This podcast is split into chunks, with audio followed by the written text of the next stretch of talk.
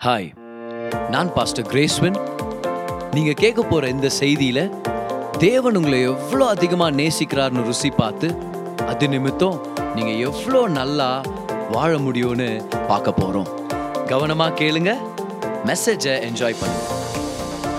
So இன்னைக்கு நம்ம last week start பண்ண அந்த தொடர் போதனையை நான் தொடர போகிறேன் ஏன்னா அதனால தான் அது தொடர் போதனை. சீரீஸ் அது. லாஸ்ட் வீக் நம்ம கற்றுக்கிட்டோம் அப்பாவின் அன்பை தெரிஞ்சுக்கிறதுனால பெற்றுக்கொள்றதுனால கனத்தினாலையும் மகிமையினாலையும் முடிசூடப்படுறோம் எதனால நம்ம வாழ்க்கை மகிமையான வாழ்க்கையாக மாறுது?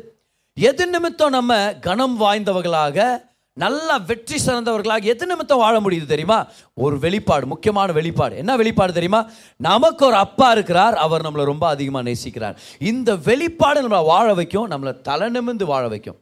அதுக்காக தான் நம்ம கற்றுக்கிட்டோம் அப்பாவின் அன்பு நம்மளை மகிமைனாலும் கனத்தினாலும் முடிசூட்டும் ஸோ இன்னைக்கு அதிலிருந்து நான் தொடர போகிறேன் அதனால் மேத்யூ சாப்டர் தேர்ட்டீனுக்கு வாங்க. மத்திய மூன்றாம் அதிகாரம். அதோடைய பதிமூணாம் வசனத்திலிருந்து பதினேழாம் வசனத்து வரைக்கும் உங்களுக்காக நான் படிக்க போகிறேன் Matthew chapter three and verse number thirteen படிக்கிறேன் கவனிங்க. அப்பொழுது யோவானால் ஞானஸ்நானம் பெறுவதற்கு இயேசு கலிலேயா விட்டு யோர்தானுக்கு அருகே அவ்விடத்தில் வந்தார். ஸோ இது ஞானஸ்நானத்தின் இந்த சம்பவத்தை ரெக்கார்ட் பண்ணி தேவன் நம்மளுக்கு கொடுத்துருக்கிறார். அவர் யோர்தானுக்கு வந்தபோது யோவான் அவனுக்கு தடை செய்து நான் உம்மாலே ஞானஸ்நானம் பெற வேண்டியதா இருக்க நீர் என்னிடத்தில் வரலாமா? என்றான். நான் தான் உங்ககிட்ட ஞானஸ்நானம் வாங்கிக்கணும். நீங்கள் ஏன்ட்ட வரலாமா? ஏன்னா எல்லா ஜனங்களும் பாவத்தை அறிக்கை செஞ்சு ஞானஸ்தானம் பெற்றுக்கொண்டாங்க ஜீசஸ்க்கு எங்கே இருக்குது பாவம்? அவர் தான் பாவமே பண்ணலையே அவருக்குள்ள பாவமே இல்லையே. அவருக்கு ஞானஸ்தானம் தேவையில்லை. கரெக்ட் தானே? அவர் தேவையில்லை. தான் யோவான் சொல்கிறார் நான் தான் உங்கள்கிட்ட ஞானஸ்தானம் பெற்றுக்கணும். நீங்கள் என்னடானா ஏன்ட்ட வந்து இருக்கிறீங்கன்ட்டு தடை பண்ணுறாரு வாண்ணா உங்களுக்கெல்லாம் நான் தரமாட்டேன் நான் அப்படின்னு. ஏசு அவனுக்கு பிரதியுத்தரமாக நீதியையும் நிறைவேற்றுவது நமக்கு ஏற்றதாக இருக்கிறது என்றார். வெறும் பாவத்தை அறிக்கை செய்கிறதுக்காகத்தான் அந்த ஞானஸ்தானம் நான் எடுக்க வரல. ஏன்னா என்கிட்ட பாவம் இல்லை அறிக்கை செய்கிறதுக்கு சொந்தமாக நான் பாவம் பண்ணல. ஆனால் நீதி நிறைவேறும்படி வந்திருக்கிறேன். ஏன்னா நம்ம எல்லாரையும் நீதிமான் ஆக்கும்படி அதை இறங்குறேன்றார். இது ஒரு அடையாளம். ஓகே இது என்ன அடையாளம்னு உங்களுக்கு சொல்கிறேன் அதனால வா இப்போ கொஞ்சம் இடம் கொடுன்றார். அப்பொழுது அவருக்கு இடம் கொடுத்தார். பதினாறாம் வருஷம் பாருங்க பதினாறு. ஏசு ஞானஸ்நானம் பெற்று ஜலத்திலிருந்து கரையேறின உடனே அப்போ ஒரு ஞானஸ்நானம் எடுத்தது ஜலத்துக்கு உள்ள தண்ணீருக்குள்ளே போயிட்டு வந்தார். ஜலத்திலிருந்து கரையேறின உடனே உடனே அவருடைய ஞானஸ்நானம் வந்து தண்ணீர் உள்ளேருந்து வெளியே வந்துச்சு. ஸோ ஞானஸ்நானம் எடுத்துகிட்டு வெளியே வர்றாருன்னா தண்ணீருக்குள்ளே போய் தான் ஞானஸ்நானம் எடுத்துகிட்டு வெளியே வர்றாரு.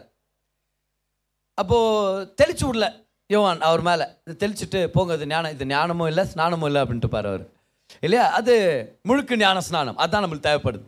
சரி இவர் ஜலத்திலிருந்து வெளியே வர்றாரு. வெளியே வந்துட்ட பிறகு வானம் அவருக்கு திறக்கப்பட்டது. கமான் வானங்கள் திறக்கப்பட்டது அவருக்கு. இது எல்லா ஜனத்துக்கும் தெரிஞ்சிச்சான்றத ப்ரூஃப் நமக்கு இல்லை. ஆனால் யோவான் ஸ்நானக்கு ஸ்நானகனுக்கு தெரிஞ்சிச்சுன்னு சொல்லி ஜான்ஸ் காஸ்பிள் அவர் சொல்கிறார் அதே மாதிரி இயேசுவுக்கு அது தெரிஞ்சதுன்னு சொல்லி நம்ம பார்க்குறோம். எல்லா ஜனத்துக்கும் தெரிஞ்சது நம்மளுக்கு தெரியல ஆனால் இது ஸ்பெஷல் இது ஜீசஸ்க்காக மட்டும் சொல்லி நான் நம்புறேன் பாருங்களேன். யோவானுக்கும் இயேசு கிறிஸ்துக்கு மட்டும் இது தெரிய வந்திருக்கலாம். வானங்கள் அவருக்கு திறக்கப்பட்டது. தேவ ஆவி புறாவை போல் இறங்கி தம்மேல் வருகிறதை கண்டார். அன்றியும் வானத்திலிருந்து ஒரு சத்தம் உண்டாகி இவர் என்னுடைய நேசகுமாரன் இவரில் பிரியமாயிருக்கிறேன் என்று உரைத்தது. ஒரு சத்தம் கேட்டுச்சு அப்பா கிட்ட இருந்து இவர் என் நேசகுமாரன் நான் இவரில் பிரியமாக இருக்கிறேன். நான் ஒரு முக்கியமான வார்த்தை பாருங்க. என்ன ஒரு அருமையான ஒரு வார்த்தை. அப்பா மகனை பார்த்து பேசுகிற ஒரு வார்த்தை. ஞானஸ்தானத்தை எடுத்து முடிச்ச உடனே அவர் இதை பேசுகிறார் இதுக்கு அப்புறம் தான் இயேசு கிறிஸ்துவான ஊழியத்தை ஆரம்பிக்கிறார். அற்புதங்கள் நடக்குது. உலகத்துக்காக மறிக்கிறார் உலக ரட்சகராக தன்னுடைய ஊழியத்தை அவர் நிறைவேற்றுகிறார். ஸோ இந்த ஸ்டேட்மெண்ட் ரொம்ப ரொம்ப முக்கியமானது. மிக முக்கியமானது. பிதாவானவர் குமாரனை பார்த்து இவர் என் நேசகுமாரன் நான் இவர் மேலே பிரியமா இருக்கிறேன் அப்படின்னு சொன்னார். ஸோ ஏசு கிறிஸ்து ஞானஸ்தானத்தில் வெளியே வந்தோடனே ஒரு சத்தம் வந்துச்சு. இப்போ நான் எதிர்பார்த்தேன். நான் ஞானஸ்தானத்தில் வெளியே வந்த உடனே ஏதோ பயங்கரமான சத்தம் வரும். ஏன்னா பயங்கரமான வெறித்தனமான பைத்தியக்காரத்தனம் எனக்கு அந்த நேரத்தில். ஆண்டவர் மேலே ஒரு வாஞ்ச. அப்படின்னா ஆண்டவர் மா ஆண்டவர் மேலே அக்கினியாக இருப்பேன். ஆனால் என்னத்தை பற்ற வைக்கிறதுன்னு தெரில அந்த மாதிரி ஒரு கே ஆண்டவரே உங்களுக்கு எதாவது செய்யணும். என்ன செய்யணும்? எதா செய்கிற ஆண்டவர் உங்களுக்கு அப்படி. அந்த மாதிரி அப்படி தான் இந்த அந்த டைமில் ஸோ நான் எதிர்பார்த்தேன். ஏதோ ஒன்று நடக்கும். அப்படியே பயங்கரமாக நடக்கும். அப்படியே இடி மின்னல்லாம் வரம்பாரு நான். ஆனால் நான் ஞானஸ்தானத்தில் வெளியே வந்தால் ஒரு சத்தம் கேட்டுச்சு. என்ன சத்தம் கேட்டுச்சு? கிரேஸ் என்னடா இவ்வளோ மெலிசா இருக்கிறடா கிரேஸ்? என்னடா இவ்வளோ ஒல்லியாக இருக்கிற? அப்படி சத்தம் கேட்டுச்சுடா அப்படியே துணிக்கு நல்லா உடம்புலே ஒட்டிட்டு வெளியே வரும்போது நான் இவ்வளோ ஒல்லியாக இருக்கிற? அந்த சத்தம் கேட்டுச்சு. ஆனால் ஜீசஸ்க்கு கேட்ட சத்தம் வேறு. பிதாவானவர் அவரை பார்த்து சொல்கிறாரு இவர் என் நேசகுமாரன் நான் இவர் மேலே ரொம்ப பிரியமாக இருக்கிறேன். இப்போ இந்த ஸ்டேட்மெண்ட்டை பார்க்குறதுக்கு முன்னாடி இந்த ஞானஸ்நான சம்பவம் நம்மளுடைய ரட்சிப்பு வாழ்க்கையின் அனுபவமாக இருக்குது அதோடைய அடையாளமாக இருக்குது. எப்படின்னு உங்களுக்கு காமிக்கிறேன் பாருங்கள் இயேசு கிறிஸ்து ஞானஸ்தானம் எடுத்த அந்த நதி யோர்தான் நதி. யோர்தான் தான்னா நியாய தீர்ப்புன்னு அர்த்தம். தான் என்ற பகுதி வந்து இஸ்ரவேலுடைய நார்த்தில் இருக்குது. தான்லேருந்து பேர்ஷேபா வரைக்கும் அப்படின்னு சொல்லுவாங்க. நம்ம எப்படி காஷ்மீர்லேருந்து கன்னியாகுமரி வரைக்கும் சொல்கிறோமோ அந்த மாதிரி இஸ்ரவேல் நாடை பொறுத்த வரைக்கும் எப்படி சொல்லுவாங்க? தான்லேருந்து இருந்து வரைக்கும். தான்ன்றது நார்த்தில் இருக்குது பேர்ஷேபான்றது சவுத்தில் இருக்குது. சரியா? ஸோ தான்ன்றது நார்த்தில் இருக்குது. அங்கே தான் எர்மோன் மலை இருக்குது. எர்மோன் மலை உடைய பனிக்கட்டிகளெல்லாம் கரையிறதுனால யோர்தான் நதிக்கு நீர் நீர் பாய்ச்சல் அதிகமாகுது. ஸோ என்ன சொல்லிட்டாங்க? தான்லேருந்து தான் இது இறங்கி வருது. யோர்தான். தான்ன்றது இஸ்ரவேல் கோத்திரம் நார்த்தில் இருக்குது. அங்கேருந்து புரண்டு வர்ற தண்ணீர் யோர்தான். அப்படின்னு அர்த்தம்? நியாய தீர்ப்பில் விழுகிற தண்ணீர்னு அர்த்தம். Descending into judgment descending into judgment இப்போ இந்த யோர்தான் நதி எந்த கடலில் போய் முடியுது தெரியுமா? ஏன்னா ரிவர்ஸ் ஜென்ரலாக கடலில் தானே போய் முடியுது. இது எந்த கடலில் போய் முடியுது? உப்பு கடல். என்னது இது? ஸோ உப்பு கடலுக்கு தமிழில் என்ன சொல்லுவாங்க? உப்பு கடல் தான் சொல்லுவாங்க. இங்கிலீஷில் என்ன சொல்லுவாங்க? டெட் சி ஓகே முழிச்சுங்கிறீங்களான்னு செக் பண்ண அப்படி தான் ஓகே ஸோ உப்பு கடல் டெட் சி யோர்தான் நியாய தீர்ப்பு டெட் சி இதுக்குள்ளே இயேசு இறங்குறார். கமான் ஏசு அப்ப எதுக்காக வந்தார் நமக்காக? உன்னதத்துல இருந்து இறங்கி வந்தவர் நமக்காக நியாய தீர்ப்பை ஏற்றுக்கொண்டு நமக்காக மறிக்கும்படி இறங்கி வந்தார். அப்ப யோர்தான் நதிக்குள்ள ஒரு ஞானஸ்நானம் எடுக்கிறதுக்காக கால் எடுத்து வச்சது சிலுவைக்கு போனதுக்கான ஒரு அடையாளம். As if is is picture of what is what experience on the cross சிலுவையில் நடக்கும் அவருடைய மரணத்தை அவர் சுட்டி காமிக்கிறார் என்னன்னு? சிலுவைக்கு போகும்போது உங்கள் மேலே இருக்கிற நியாய தீர்ப்பை நான் ஏற்றுக்க போகிறேன் உங்களுக்காக நான் மறிக்க போகிறேன் தான்லேருந்து இறங்கி வந்தது டெட் சீல போய் முடியுது அப்படின்றது போல் உன்னதத்துலேருந்து இறங்கி வந்த நான் நியாய தீர்ப்பை ஏற்றுக்கொண்டு உங்களுக்காக மறிக்க போகிறேன் ஸோ இந்த என்டையர் ஞானஸ்நானமே நம்மளுடைய வாழ்க்கைக்கு சம்மந்தப்பட்டது ஏன் தெரியுமா? ஏன்னா இது வெறும் இயேசு கிறிஸ்துவின் மரணத்தை உயிர்த்தெழுதலை காமிக்கிற சம்பவம் இல்லை. ஏன்னா நல்லா கவனிங்க. அவர் தண்ணீருக்கு உள்ளே போன போது அது எதை குறிக்குது? அவர் நமக்காக மறித்ததை குறிக்குது. இந்த தண்ணீர்ல இருந்து வெளியே வந்த போது அது எதை குறிக்குது? அவர் நமக்காக உயிர் தெழுந்ததை குறிக்குது. நல்லா கவனிங்க. ஏசு மறித்தார்ல அதே நேரத்தில் நம்மளும் மறிச்சோம் ஏசு உயிர் தெழுந்த போது நம்மளும் உயிர் தெழுந்தோம். ஏன்னா நம்ம படிக்கிறோம் ரோமர் ஆறாம் அதிகாரம் அதுடைய நாலாம் ஐந்தாம் வசனத்தை உங்களுக்கு நான் படிக்கிறேன் பாருங்க. நல்லா கவனிங்க.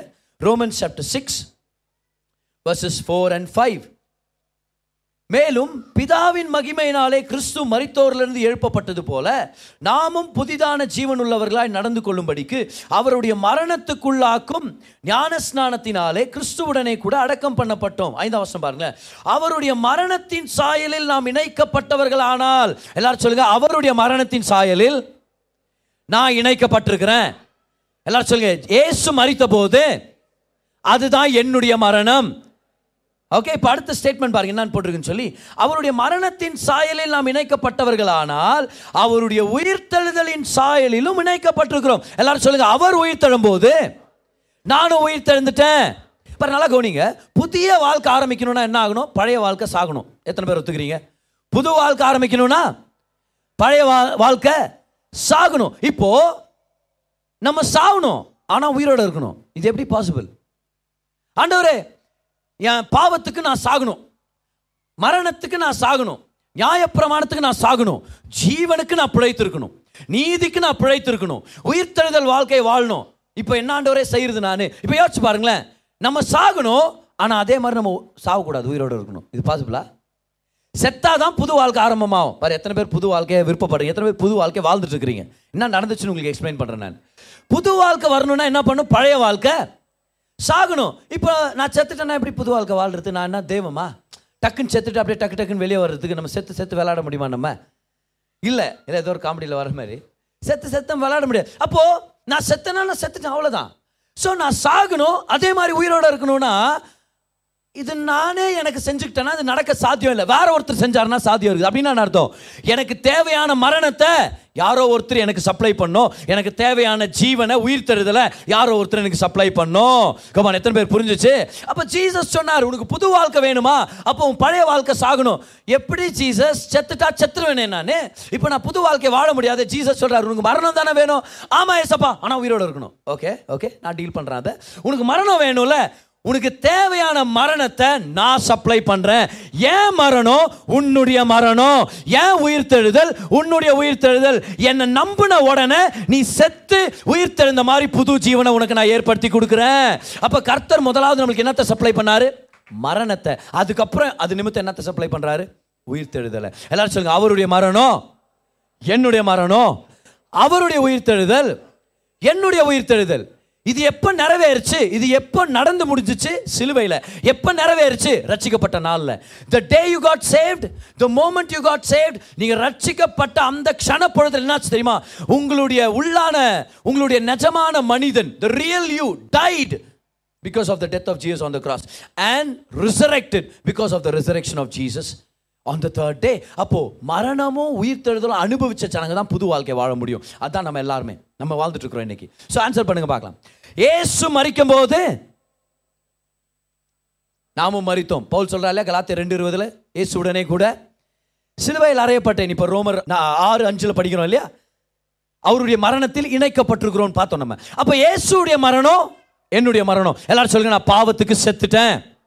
அப்படின்னா பாவ சுபாவத்துக்கு செத்துட்டேன். இனி பாவத்துக்கு நம்ம அடிமை இல்லை. சொல்லுங்க எல்லாருமே. நியாயப்பிரமாணத்துக்கு நான் செத்துட்டேன். இதெல்லாம் வேத வாக்கியங்கள்ல இருந்து தான் எடுத்து உங்களுக்கு சொல்லிட்டு இருக்கிறேன் நான். ஓகே ரோமன் செவன்ல இதெல்லாத்தையும் நம்ம பார்க்க முடியும். நியாயப்பிரமாணம் செத்துட்டேன்னு அர்த்தம். இனி நியாயப்பிரமாணத்துக்கு நான் ரெஸ்பாண்ட் பண்றதுல இப்போ நான் கிருபை கீழே நான் வாழ்ந்துட்டு இருக்கிறேன். கிருபைக்கு நான் ரெஸ்பாண்ட் பண்ணிட்டு இருக்கிறேன். ஸோ நம்மளுக்கு தேவையான மரணத்தை அவரே சப்ளை பண்ணாரு. நம்மளுக்கு தேவையான உயிர்த்தெழுதலையும் அவரே சப்ளை பண்ணிட்டாரு.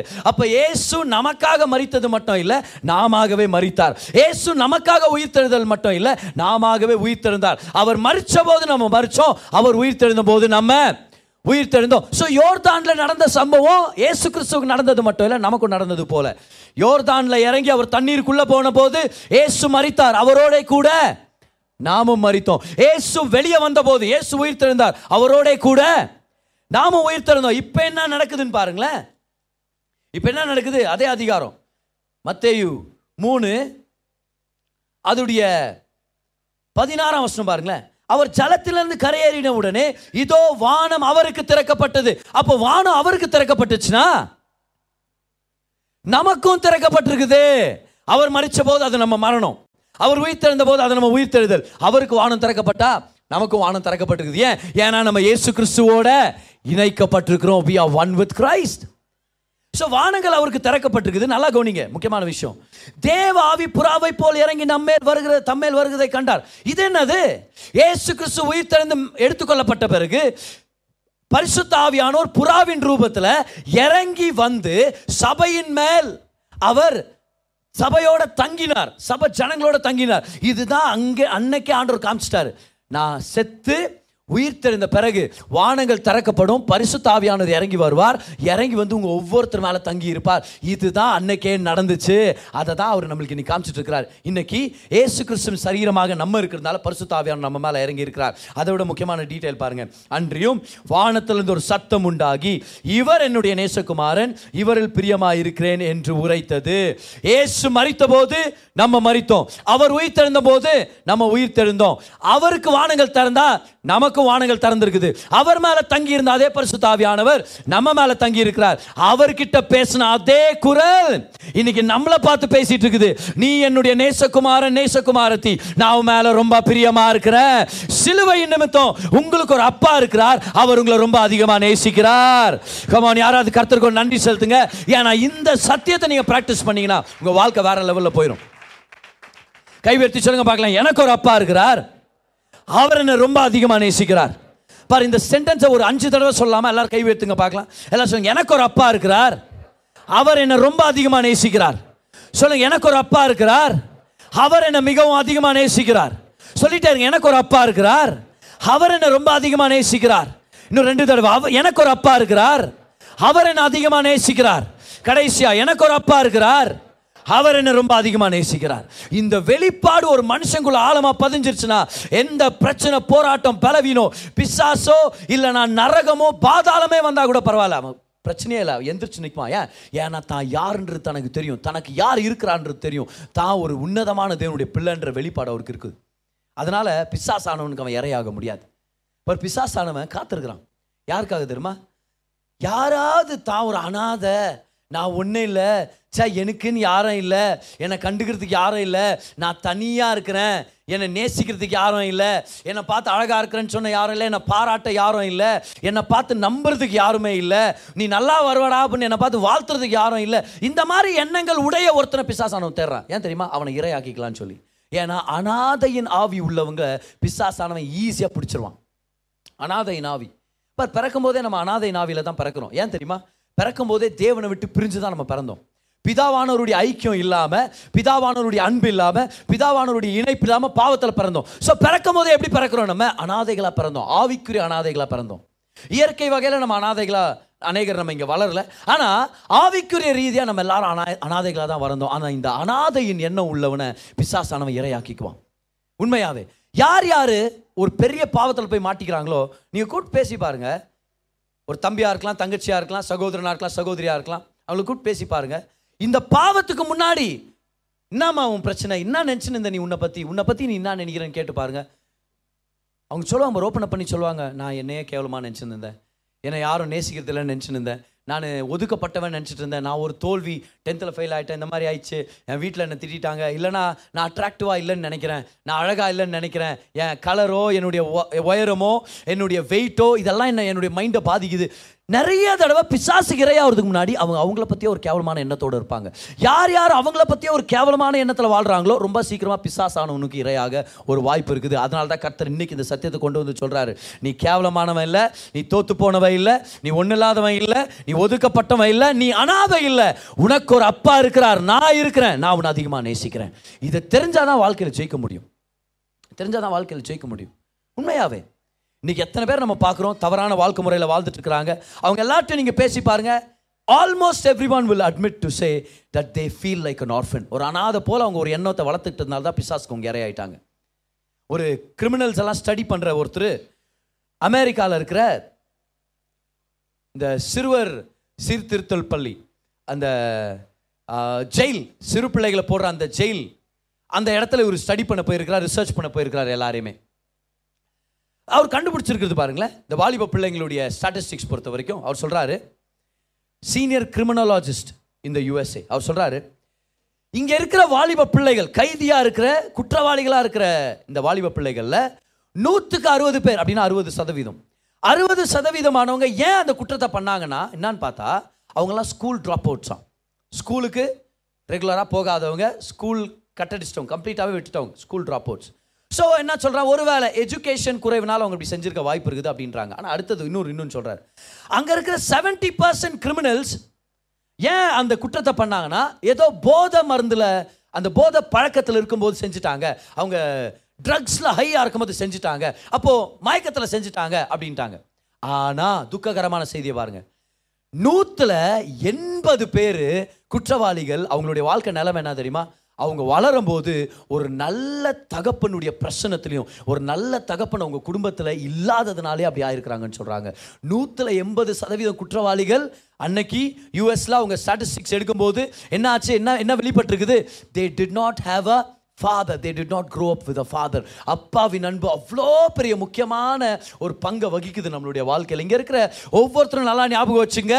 அனாதையின் ஆவியைக்கு நீங்கள் இடம் கொடுத்துட்டீங்கன்னா அவங்க உள்ளத்தில் பிசாசுக்கு இறையாயிரலாம் தவறான வழிக்கு போயிடலாம் ஆனால் எத்தனை நாட்கள் அனாதை இல்லை தேவன் எனக்கு பிதாவாக இருக்கிற நம்ம ஏற்றுக்கிறோமோ அவ்வளோ நம்ம ஜெயிச்சவங்களாக இருக்க முடியும். எத்தனை பேர் தெரியுமா? பிதாவின் அன்பு அனுபவிக்காதனால அப்படி இருக்கிறாங்க. ஒரு குழந்த பிறந்தான். அவன் பிறந்து ரெண்டே மாதத்தில் அவங்க அப்பா இறந்துட்டார். அவங்க அம்மா என்ன பண்ணிட்டாங்க?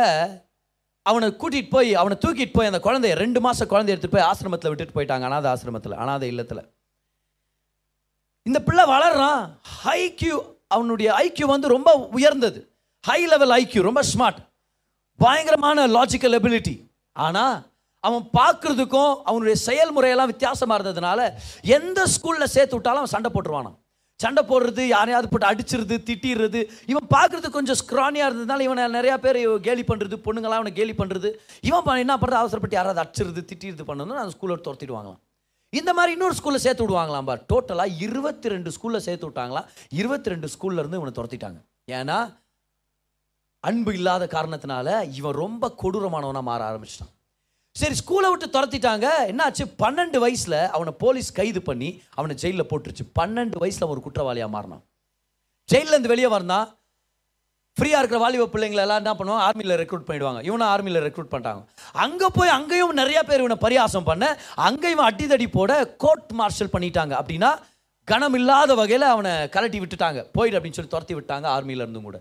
வெளியே வந்தவன் அப்படி இப்படின்னு ஊரை சுற்றி ஏதோ ஒரு பொண்ணை பார்த்து கல்யாணம் பண்ணிட்டான். தரித்திர நிலமை. தரித்திர நிலைமை மோசமானதுனால அது நிமித்தம் அந்த நிலைமையிலேருந்தே தன்னுடைய மனைவி தன்னை விட்டு போயிடுச்சு. அதனால வாழ்க்கையில் எல்லாமே தோல்வி ஆயிடுச்சுன்னு சொல்லி அன்னைக்கு அவன்கிட்ட ஒரு கன் கிடச்சிருந்து ஏன்னா அவன் குற்றத்தை செஞ்சு பழகினவன் இல்லையா? எப்படியாவது அவன் கையில் ஒரு கன் இருந்திருக்கும். ஒரு கன் எடுத்துகிட்டு போய் தெருக்களில் நின்று இருந்திருக்கிறான் அன்னைக்கு president JF Kennedy JF Kennedy ரொம்ப பா- ரொம்ப ஃபேமஸான ஒரு அசாசினேஷன் அது பார். ஊர்வலம் போயிட்டு இருக்கிறாரு இவன் கையில் இருக்கிற துப்பாக்கி எடுத்து லீ ஹாவி ஆஸ்வால்ட் இந்த குற்றவாளி பேர். இவன் அந்த பிரசிடென்ட்டையே சுட்டுட்டான். கொன்னுட்டான். இவன் ஒரு மரண தண்ட கைதியாக இவன் நியமிக்கப்படுறான். ஆனால் யாரோ ஒருத்தர் சொல்கிறாங்க இவனுக்கு மட்டும் ஒரு அப்பா இருந்திருந்தா. இவன் மட்டும் பிறந்த உடனே ஒரு அப்பா தன்னுடைய கையில் எடுத்து மகனே நீ நல்லா இருப்ப. நீ ஆசீர்வாதமாக இருப்ப. நீ ஒரு சாதனையாளர்னு சொல்லி வளர்த்துருந்தா. இவன் மட்டும் ஒரு நல்ல தகப்பன் தாய் இருக்கிற வீட்டில் வளர்ந்து ஒரு ஆசீர்வதிக்கப்பட்ட ஒரு நிலைக்கு இவனுடைய வாசல்கள் திறங்க திறந்து இருந்துருச்சுன்னா நல்ல நல்ல ஆப்பர்ச்சுனிட்டிஸ் இவன் கொடுத்துருந்து ஒரு அன்புனால அவனை வழி நடத்தியிருந்தா இவன் ஒன் ஆஃப் த டாப் பீப்புளாக மாறி இருந்திருக்க வாய்ப்பு இருக்குது. அப்பாவின் அன்பு இல்லாமல் போனதுனால தான் வாழ்க்கை எப்படி போயிடுச்சுன்னு சொல்லி யாரோ சொன்னாங்களாம் பார். ஒரு வாலிப பெண் ஹை ஸ்கூலில் இருக்கும்போதே ப்ரெக்னென்ட் ஆகி ஒருத்தனால் கைவிடப்பட்டு இன்னொருத்தங்கிட்ட போய் அவனால் கைவிடப்பட்டு ஒரு சில பிள்ளைகள் ஆனால் யாருக்குமே மனைவி இல்லை. எல்லாரும் வந்து தன்னை அப்யூஸ் பண்ணுறதும் போட்டு அடிக்கிறதும். ஃபைனலாக அந்த பொண்ணு ஸ்ட்ரிப் கிளப்பு நைட் கிளப்ஸ் இதிலெல்லாம் ஆபாசமாக நடனம் ஆடுற இந்த வேலைங்களெல்லாம் சேர்ந்து சாராய பழக்கம் போத மருந்து பழக்கம். இது எல்லாத்துக்கும் அடிமையாகி ஒரு நாள் கர்த்தர் இந்த பிள்ளையை சந்திச்சார். கர்த்தர் இந்த மகளை தொட்டார். கர்த்தர் தன்னுடைய வாழ்க்கை ஆரம்பிச்சார். ஆனால் ஒரு நாள் இந்த பொண்ணை பார்த்து கேட்டாங்களா யாரோ ஒருத்தர் ஏன் நீங்கள் இந்த மாதிரி தவறான வழிக்கு போனீங்க? என்ன காரணம்? என்ன ஆயிருக்கும்? அப்போ அவங்க சொன்னாங்களா நான் ஆறு வயசு இருக்கும்போது ஒரு அழகான ஃப்ராக் போட்டு எங்கள் அப்பா முன்னாடி வந்து நின்னேன். நல்லா பஃப்பாக இருக்கும் அந்த ஃப்ராக்கு அதை வந்து நான் அப்படியே சுற்றி சுற்றி காமிக்கிறேன் எங்கள் அப்பா கிட்ட. ஆனால் எங்கள் அப்பா நியூஸ் பேப்பரை படிச்சுட்டு இருந்தாரே தவிர என்னை ஒரு தடவை கூட பார்த்து என்னை வாழ்த்தலை. என்னை பார்த்து நீ அழகாக இருக்கிறேன்னு சொல்ல. அந்த ஆறு வயசு பிள்ளையா இருக்கிற நான் எங்கள் அப்பா என்னை பார்த்து பேசுவார்னு அவ்வளோ ஆசைப்பட்டேன். ஆனால் எங்கள் அப்பா கொஞ்சம் கூட தலை நிமிந்து பார்க்கவே இல்லை. நான் அப்படியே சோர்ந்து போய் உள்ளே போய் நான் அழுதேன் எங்கள் அம்மா கிட்ட. அன்னைக்கு நான் தீர்மானம் எடுத்தேன் எங்கள் அப்பாவோட அன்பு எனக்கு கிடைக்கவே கிடைக்காதுன்னு. அவர்கிட்ட கிடைக்காத அன்பு தான் வேற ஆண்கள்கிட்ட தேடி போனேன். ஆனால் அவங்க என்னை யூஸ் பண்ணி கலட்டி விட்டாங்க. என் வாழ்க்கையே அந்து போய் ஒன்றும் இல்லாமல் போனேன். நல்ல வேளை அந்த அப்பா என்னை சந்திச்சார். அந்த அப்பா என்னை தொட்டார். அந்த அப்பாவின் அன்புனால என்ன? என்னை நிரப்புனார். இன்னைக்கு நான் நல்லா இருக்கிறேன். ஆனால் பார்த்தீங்களா அப்பாவின் அன்பு இல்லாதது எவ்வளோ பெரிய வித்தியாசத்தை ஏற்படுத்துது. லாஸ்ட் வீக் உங்களுக்கு சொல்லி கொடுத்தேன். அனாதைக்காக பயன்படுத்தப்படுகிற எப்ரேய வார்த்தை என்னது? யதோம் என்னது அது? யதோம் யதோம்னு என்ன தெரியுமா? தகப்பன் இல்லாமை. The word literally means fatherless ஆனால் அதை தான் ஆர்ஃபனுக்காக பயன்படுத்தப்படுற வார்த்தை. இப்போது ஆர்ஃபனுக்காக பயன்படுத்தப்படுற வார்த்தை எத்தோம்? ஆனால் அதோடைய அர்த்தம் ஃபாதர்லெஸ் அப்படின்னா கர்த்தருடைய கண்களில் யார் அனாத?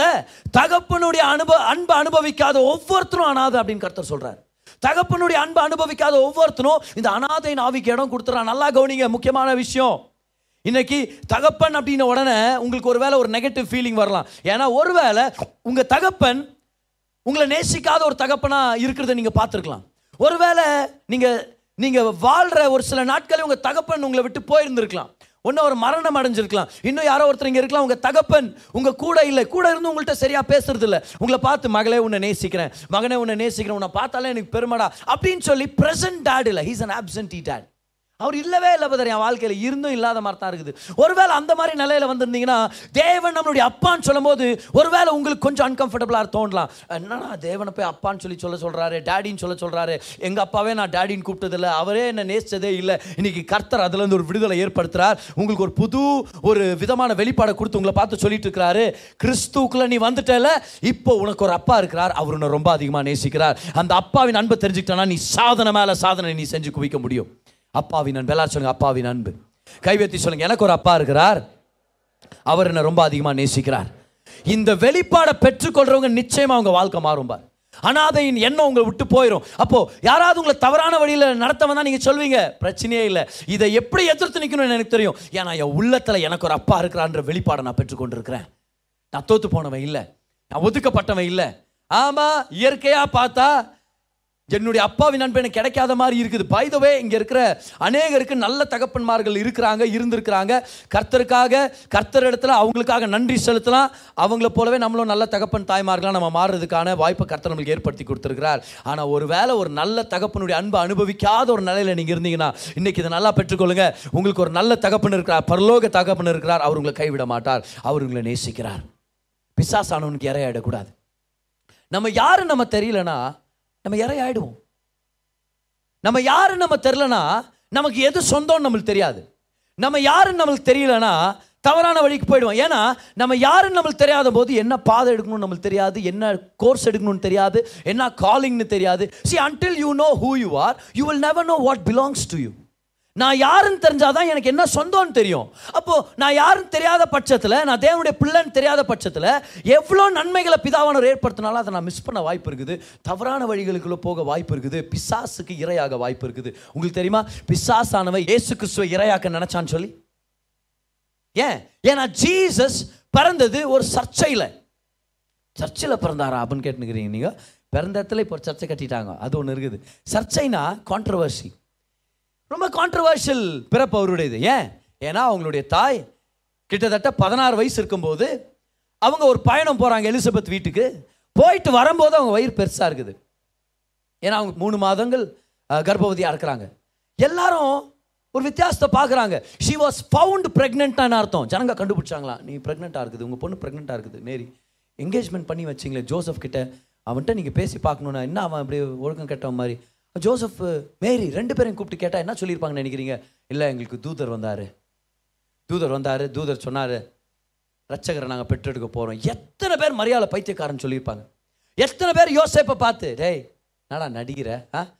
ஒரு ரெண்டு பேருக்கு தெரியாமல் இது நடந்திருக்குமான்னு சொல்லி எத்தனை சந்தேகமான வார்த்தைகள் கெட்ட வார்த்தைகள் பேசி இருந்திருப்பாங்க ஏசு கிறிஸ்து வளரும் போது ஒரு வேத வல்லுநர் டாக்டர் டேவிட் பாஸ்டன் சொல்கிறாரு அவரை சுற்றி ஒரு சர்ச்சை ஒரு ரூமர் இருந்துச்சாம்பார் என்ன ரூமர்னா ஒரு ரோமர் போர் சேவகன் மரியால கற்பழிச்சதுனால பிறந்தவர் தான் இயேசு கிறிஸ்து அப்படின்னு சொல்லி அவர் மேல ஒரு பெரிய விதமான ரூமரை கிளப்பிட்டாங்களாம். ஸோ எங்க போனாலும் நாசரத் பகுதியிலலாம் அப்பம் பேர் தெரியாதவன் அப்படிதான் பேசுவாங்களாம் பாரு இயேசு கிறிஸ்துவை பத்தி. அப்பம் பேர் தெரியாதவன். ஏன்? யோவான் புத்தகத்தில் ஒரு நாள் பரிசேருங்க சதுசேருங்க இருக்கிறாங்க. அவங்க சொல்லுவாங்க இயேசுவை பார்த்து மேசியா பெத்தலையம்ல இருந்து வர்றான் நம்மளுக்கு தெரியும். ஆனால் இவன் எங்கேருந்து வந்தான்னு யாருக்கு தெரியும்? அப்படின்னு அவன் அவரை வந்து குத்தி குத்தி பேசுவாங்க. என்னன்னு தெரியுமா?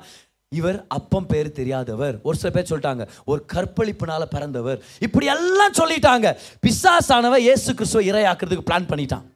அவனுடைய திட்டம் போட்டான். எப்படியாவது இரையாக்கிடணும். ஏன்? ஏன்னா அனாதையின் ஆவி இருந்தா பிசாசுக்கு இரையாட முடியும். அனாதையின் ஆவியா இருந்தா ஒண்ணு இல்லாம நாசமா போயிருதுக்கு பிசாசானவன் ட்ரை பண்ணுவான். ஆனா என்னாச்சு தெரியுமா? நல்ல வேலை. ஞானஸ்நானம் எடுத்து ஏசு கிறிஸ்துவானவர் ஜலத்திலிருந்து வெளியே வரும்போது வானங்கள் திறக்கப்பட்டு கர்த்தருடைய குரல் ஏசு கிறிஸ்து கேட்டுச்சு. அங்கிருந்து பிதாவானவர் சொல்றாரு நீ யார் தெரியுமா? சர்ச்சைக்குள்ள பிறந்திருக்கிற நீ அநேக கேள்விகள் மத்தியில் வளர்ந்துருக்கிற நீ அத்தனை பேர் உன்னை பார்த்து தப்பு தப்பா பேசினாலும் எனக்காக இருக்கிற நீ யார் தெரியுமா? நீ என்னுடைய நேசகுமாரன். நான் உன் மேல ரொம்ப பிரியமா இருக்கிறேன். நீ என்னுடைய குமாரனா இருக்கிற. ஒன்ஸ் ஃபார் ஆல் பிதாவானவர் டவுட்டை கிளியர் பண்ணிட்டார். சத்தமா ராமன் சொல்லுங்க பார்க்கலாம். ஒன்ஸ் ஃபார் ஆல் கிளியர் பண்ணிட்டார். என்னன்னு? இவர் என்னுடைய நேசகுமாரன். இவர் இவர் மேலே நான் ரொம்ப பிரியமாக இருக்கிறேன். ஆமேன். பாரு நிறையா வாலிபர்கள் ஏன் இன்னும் ஆண்கள் மாதிரி நடந்துக்க மாட்டேங்கிறாங்க? இப்படி சொல்ல ஆண்கள்னு விட ஏன் ஒரு வளர்ந்த ஆம்பளையா என்னத்துக்கு நடந்துக்க மாட்டேங்கிறாங்க? ஏன் இன்னும் சின்ன பையன் மாதிரியே பண்ணிட்டு இருக்கிறாங்க? இப்படின்ற ஒரு கேள்வி ஒன்று இருக்குது. இதில் ஒரு சர்வே பண்ணுறாங்க பாரு நல்லா கவனிங்க. முப்பது வயசு ஆயிருக்கும் முப்பத்தஞ்சு வயசு ஆயிருக்கும் ஆனால் இன்னும் சின்ன பையன் மாதிரியே பண்ணிட்டு இருப்பாங்க. அவங்க யோசனைகளாக அவங்க யோசனைகளாக ரொம்ப இம்மெச்சோராக இருக்கும். ரொம்ப செல்ஃபிஷாக இருக்கும். சின்ன பசங்க எப்படி செல்ஃபிஷாக சண்டை போட்டுக்குவோம் அந்த மாதிரி இருக்கும் பாரு. அப்போ அவங்க கேட்குறாங்க he still a boy why is in t not a man என்னன்னு பார்த்தா ஆராய்ச்சி பண்ணி பார்த்தா அவங்க வீட்டில் ஒரு தகப்பனார் இல்லை. அந்த தகப்பனார் எப்படி ஒரு குடும்பத்து ஆண் மகனாக ஒரு குடும்பத்தில் தலைவனாக நடந்துக்கணுன்றது அவங்க பார்க்கவே இல்லை. They never had a father never had a father who showed the boy what it is to be a man ஒரு வளர்ந்த ஆண்மகனாக எப்படி இருக்கணும்னு ஒரு தகப்பன் காண்பிக்கவே இல்லையா? இங்கே இருக்கிற ஒவ்வொரு தகப்பன்மாரும் நல்லா ஞாபகம் வச்சுங்க. உங்களை பார்த்து உங்கள் பிள்ளைகள் தெரிஞ்சுக்கிறாங்க உண்மையான ஆண்மகன்னா யாருன்னு சொல்லி. உங்களை பார்த்து உங்கள் பிள்ளைகள் தெரிஞ்சுக்கிறாங்க மனைவி எப்படி கவனிக்கணும் பிள்ளைகள் எப்படி வளர்க்கணும் உங்களை பார்த்து தெரிஞ்சுக்கிறாங்க ஒரு ஆம்பளைனா யாருன்றது ஒரு தகப்பனை பார்த்து. அதனால தான் ஒவ்வொரு பிள்ளைக்கும் தகப்பன் தான் ஹீரோ உண்மையா இல்லையா? ஒவ்வொரு பிள்ளைக்கு தகப்பன் தான் ஹீரோ என் ஞாபகம் இருக்குது ஸ்கூல் டைம்ஸில் போகும்போது இந்த ஃபஸ்ட் ஸ்டாண்டர்ட் செகண்ட் ஸ்டாண்டர்ட் படிக்கும்போது எங்கள் அப்பாவோட சக்தி பயங்கரம் பண்ணுவோம் நாங்கள் போயிட்டு. சக்தினா என்னது? இது வேறு பயங்கரமான ஒரு ப- அந்த மாதிரி சக்தி இல்லை. இது ஆம்ஸ் தான். அப்பப்போ இப்படி பண்ணுங்கப்பா அப்படி பண்ணிப்பா கேட்டுமா அப்படி கை இப்படி இப்படி வரும். அப்படியே எங்கள் அப்பாவோட சக்தி தான்டா டேய் உங்கள் அப்பாதோட எங்கள் அப்பா தான்டா அப்படின்ட்டு நம்ம பேசுவோம். கரெக்டாக இல்லையா? ஏதோ ஒரு பையன் அப்படி தான் போயிட்டு டேய் எங்கள் அப்பா யார் திருமாடா எங்கள் அப்பா சூப்பர்மேன்ரா அப்படின்னு. சூப்பர்மேன்ரா எங்கள் அப்பா.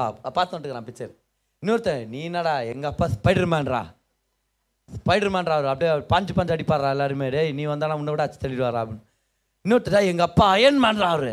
மெக்கானிக்கலில் வேலை செய்கிறாரு ஆனால் அவர் அயன்மேன் அயன்மேன் பயங்கரமாக அடிப்பார் அவர். அப்படின்ட்டு. லாஸ்ட்டில் இருக்கிறவன் அவனுக்கு ஒன்றும் கிடைக்கல. அவன் எங்கள் அப்பா டாபர் மேன்ரா ஏதோ மேனுன்னு வரணுமே இவங்க எல்லாம் மேன் இவனுங்க சொல்லி விட்டானுங்க இப்போ என்ன சொல்கிறது இவர்? ஏன்னா அப்பா காமிக்கிறாரு. ஆம்பளைனா என்னன்னு? அப்பா காமிக்கிறார் ஆண்மகன்னா என்னன்னு. அதனால தான் தகப்பன் பொறுப்பானவராக இருந்தால் அவங்க பொண்ணு இந்த மாதிரி பொறுப்பானவருக்கு தான் ஈர்க்கப்படுவாங்க. நல்லா கவனிங்க ரொம்ப முக்கியமான விஷயம். ஒரு தகப்பன் எப்படி நடந்துக்கிறாரோ வீட்டில் அவங்க பொண்ணு அவங்க அப்பா மாதிரியே ஒருத்தருக்கு தான் ஈர்க்கப்படுமா? She will want to marry somebody just like her dad ஏன்? ஒரு ஆண்மகனுடைய அடையாளமே அவங்க அப்பா தானே? அப்போ அவங்க அப்பா குடிகாரனாக இருந்தாருன்னா அந்த பொண்ணு வளர வளர வளர குடிக்கிறவங்க தான் நான் ஆம்பளை குடிக்கலாம் நீ எல்லாம் ஆம்பளை? இப்படி பேச ஆரம்பிச்சிடும் இல்லை எங்கள் அப்பா ஸ்மோக் பண்ணுறாரா நீ எல்லாம் ஸ்மோக் பண்ணலாம் ஆம்பளைடா நீ? இல்லை ஒருவேளை தவறுன்னு தெரிஞ்சால் கூட ஆட்டோமேட்டிக்காக இப்படி தான் ஈர்க்கப்படுவாங்களாம். இப்போ ஒருவேளை அந்த பெண் அந்த அந்த அந்த நல்ல மகள் தேவாதி தேவனை தன்னுடைய பிதாவாக ஏற்றுக்கொண்டா வாழ்க்கை மாறுது கம்ப்ளீட்டாக சேஞ்ச் ஆகுது. அப்பா குடிகாரனாக இருந்தாலும் பிள்ளை நல்ல பிள்ளையை கல்யாணம் பண்ணி வாழ முடியும். யார் நடுவில் வந்தா? அந்த பிதா நடுவில் வந்தா. ஆனால் அப்பாவுடைய அந்த முக்கியத்துவத்தை பற்றி நான் பேசிகிட்டு இருக்கிறேன். அப்பா தான் நிறைய விஷயங்களை நிர்ணயிக்கிறார் நம்மளுடைய வாழ்க்கையில். இன்னைக்கு ஆண்டு நம்மளை பார்த்து சொல்கிறார் நீ ஒருவேளை உன் வாழ்க்கையே சர்ச்சைக்குட்பட்டதாக இருக்குதா? காம்ப்ளிகேட்டடாக இருக்குதா? ஒரு சில பேருடைய ஸ்டோரி கேட்கும்போது ஏன்னா நேரில் பார்க்கும்போது நன்மைகள் நன்மைகளை நீங்கள் எனக்கு வெளிப்படுத்துறீங்க நல்லா ஸ்மைல் பண்ணிட்டு இருக்கிறீங்க நிறைய சாட்சிகளை ஷேர் பண்ணுறீங்க ஆனால் இங்கே இருக்கிற ஒரு சில பேரை நான் மீட் பண்ணியிருக்கிறேன். அவங்களுடைய பேக்ரவுண்ட் அவங்க சொல்லுவாங்க பாரு நான் ரெண்டு நாளாக உட்காந்து யோசனை இருப்பேன். இப்படியெல்லாம் கஷ்டப்பட்டுருக்கிறாங்களா? இந்த மாதிரி ஒரு காம்ப்ளிகேட்டட் பாஸ்ட் உங்களுக்கு இருந்திருக்குதா? அப்படின்னு சொல்லி. பாசிபிள் குவைட் பாசிபிள் இங்கே இருக்கிற அநேகர் ரொம்ப இக்கட்டான எப்படி சொல்லாமல் ரொம்ப குழப்பம் நிறைஞ்ச ஒரு கடந்த வாழ்க்கை நீங்கள் உங்கள் வாழ்க்கையில் இருக்கலாம். But here is a simple truth that will free you உங்களுக்கு ஒரு அப்பா இருக்கிறார். அந்த அப்பா அவங்களை ரொம்ப அதிகமாக நேசிக்கிறார். அந்த அப்பா அவங்கள வாழ வைப்பார். அந்த அப்பா அவங்கள தலை நிமிந்து வாழ வைப்பார். உங்கள் அப்பா சைலண்ட்டாக இருந்தாரா? உங்கள் கூடவே இருந்து உங்களை நேசிக்கிறத பற்றி எதுவும் பேசலையா? அந்த அப்பா சைலண்ட்டாக இருக்கிறவர் இல்லை. அப்பப்போ வானத்தை திறந்து பேசினார். அப்பப்போ குமாரனை பார்த்து பேசினார். அதே குமாரனுக்குள் நம்ம இணைக்கப்பட்டதுனால அவருடைய மன மரணத்தில் இணைக்கப்பட்டோம் அவருடைய உயிர்த்தெழுதலை இணைக்கப்பட்டோம். அவருக்கு திறந்த வானம் நமக்கும் திறந்துருக்குது. அவர்கிட்ட பேசின பிதா நம்மகிட்டையும் பேசிட்டு இருக்கிறார். அவரை பார்த்து நீ என்னுடைய நேசகுமாரன் சொன்ன அதே பிதா நம்மளை பார்த்து சொல்கிறார் நீ என்னுடைய நேசகுமாரனாக இருக்கிற? நீ என்னுடைய நேசகுமாரத்தையாக இருக்கிற? இந்த வெளிப்பாடு அனாதையின் ஆவியை துரத்தி விடும் நம்மளுடைய வாழ்க்கையிலேருந்து. ஏன்னா இதுதானே இரையாக்கிட்டு இருக்குது பாருங்க. அந்த காலத்தில் என்ன பண்ணுவாங்களாம் யூத கலாச்சாரத்தில் இந்த ஆண் பிள்ளைகளை வளர்க்கும் போது ஒரு குறிப்பிட்ட வயது வந்த வந்தபோது அவங்களுக்கு நிறைய பொறுப்புகளை தருவாங்களாம். தரும்போது அந்த அப்பாவான ஒரு பெரிய ஃபங்க்ஷன் வைப்பாராம் அந்த பெரிய பார்ட்டி வச்சு அந்த பார்ட்டியில் எல்லாரும் முன்னாடி அனௌன்ஸ் பண்ணுவாராம். இவர் என் நேசகுமாரன். நான் இவர் மேலே ரொம்ப பிரியமாக இருக்கிறேன். யூத வல்லுநர்கள் சொல்கிறாங்க ஒருவேளை இதுதான் காரணமாக இருக்கலாம். ஏன்னா அந்த டைமில் யோசேப்பு மறிச்சு போயிருந்தார். தன்னுடைய வளர்ப்பு தகப்பனான யோசேப்பு மறிச்சு போயிருந்தார். அதனால தான் ஒரு நாள் நம்ம படிக்கிறோம் உங்கள் தாயும் உங்கள் சகோதரர்களும் வெளியே வெயிட் பண்ணிட்டு இருக்காங்க அப்போ நம்மளுக்கு ஒரு கேள்வி வருதா யோசிப்பு எங்கே போயிட்டார்? அப்படின்ட்டு. சிலுவையின் அந்த சிலுவை நேரத்தில் கூட யோவான் கிட்ட சொல்றாரு என் அம்மாவை பார்த்துக்க அப்படின்னு. இப்போ அப்பா வளர்ப்பு அப்பா உயிரோட இருந்தா அப்படி சொல்லியிருப்பாரா? இல்லை. ஸோ அநேக வேத வல்லுநர்கள் என்ன பிலீவ் பண்றாங்கன்னா ஜீசஸ் மினிஸ்ட்ரி ஆரம்பிக்கும் போது யோசேப் மறிச்சு போயிருந்தார். இப்போ யோசிச்சு பாருங்க பார்க்கலாம். எல்லார் வீட்லேயும் எல்லாரும் பாருங்க எல்லாரும் பாருங்க. எல்லார் வீட்லேயும் அந்த ஆண்மகன் ஒரு குறிப்பிட்ட வயது வரும்போது முப்பது வயசு இருக்கும்போது ஒரு ஆனர் முப்பது வயசு வந்தால் தான் அவனை ஆம்பளனே மதிப்பாங்களாம் பாரு அந்த யூத கலாச்சாரத்தில். எல்லா டைம் என்ன பண்ணுவாங்களா? அப்பாமார்கள் தன்னுடைய பிள்ளைய ஜனங்க முன்னாடி நிப்பாட்டி சொல்வாராம் இவர் என் நேசகுமாரன்? இவர் மேலே பிரியமாக இருக்கிறான். இன்னையிலேருந்து இவன் ஒரு ஆம்பளடா இவன் பார்த்துப்பான் என் குடும்பத்தை அப்படின்னு பெருமையாக பேசுவாராம் பாரு. ஏசு கிறிஸ்துவுக்கு பேசுறதுக்கு ஒருவேளை யோசிப்பு இல்லாமல் போயிருந்திருக்கலாம். ஏசு கிறிஸ்துவுக்கு பேசுறதுக்கு ஒருவேளை வேற யாரும் சொந்தக்காரங்க இல்லாமல் போயிருந்திருக்கலாம். ஆனால் வானங்கள் திறக்கப்படுறது அவர் பார்த்து அவர் சொல்றாரு "நான் யார் சொன்னது நான் அனாதன்னு சொல்லி. யார் சொன்னது? என்னுடைய அடையாளம் தெரியக்கூடாதுன்னு சொல்லி. யார் சொன்னது? நான் ஒரு அடையாளம் இல்லாதவன் நான் ஒன்றும் இல்லாதவன் சொல்லி. எனக்கு ஒரு அப்பா இருக்கிறார் அவர் என்ன நேசிக்கிறார். வானத்தை திறந்து பேசிட்டார். நான் அவருக்கு சொந்தம்னு சொல்லி. ஆமே எல்லாம் சொல்லுங்க நான் அவருக்கு சொந்தம். சொல்லுங்க அதனால நான் அவருடைய பிள்ளை. நீங்கள் யாருன்ற கேள்வி உங்களுக்கு வந்துச்சுன்னா நீங்கள் யாருக்கு சொந்தன்றதை யோசிச்சு பாருங்கள் நான் இப்போ ரொம்ப பவர்ஃபுல்லான விஷயத்தை உங்களுக்கு சொன்னேன்.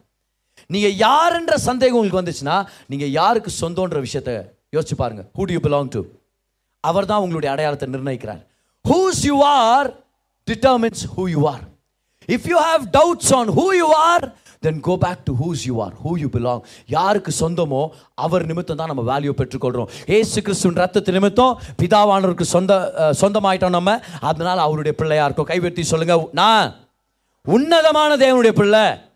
சொல்லுங்கள் உன்னதமான தேவனுடைய பிள்ளையாக இருக்கிறதுனால உன்னதமான காரியங்களை செய்ய போகிறேன் சொல்லுங்கள் இயேசுவின் நாமத்தில் நான் தலை நிமிந்து வாழ போகிறேன் என் குடும்பத்தை பார்த்துக்க போகிறேன் சொல்லுங்கள் நான் பொறுப்பாக நடந்துக்க போகிறேன் நான் பரிசுத்தமாக வாழ போகிறேன் ஏன்னா நான் அனாதை இல்லை.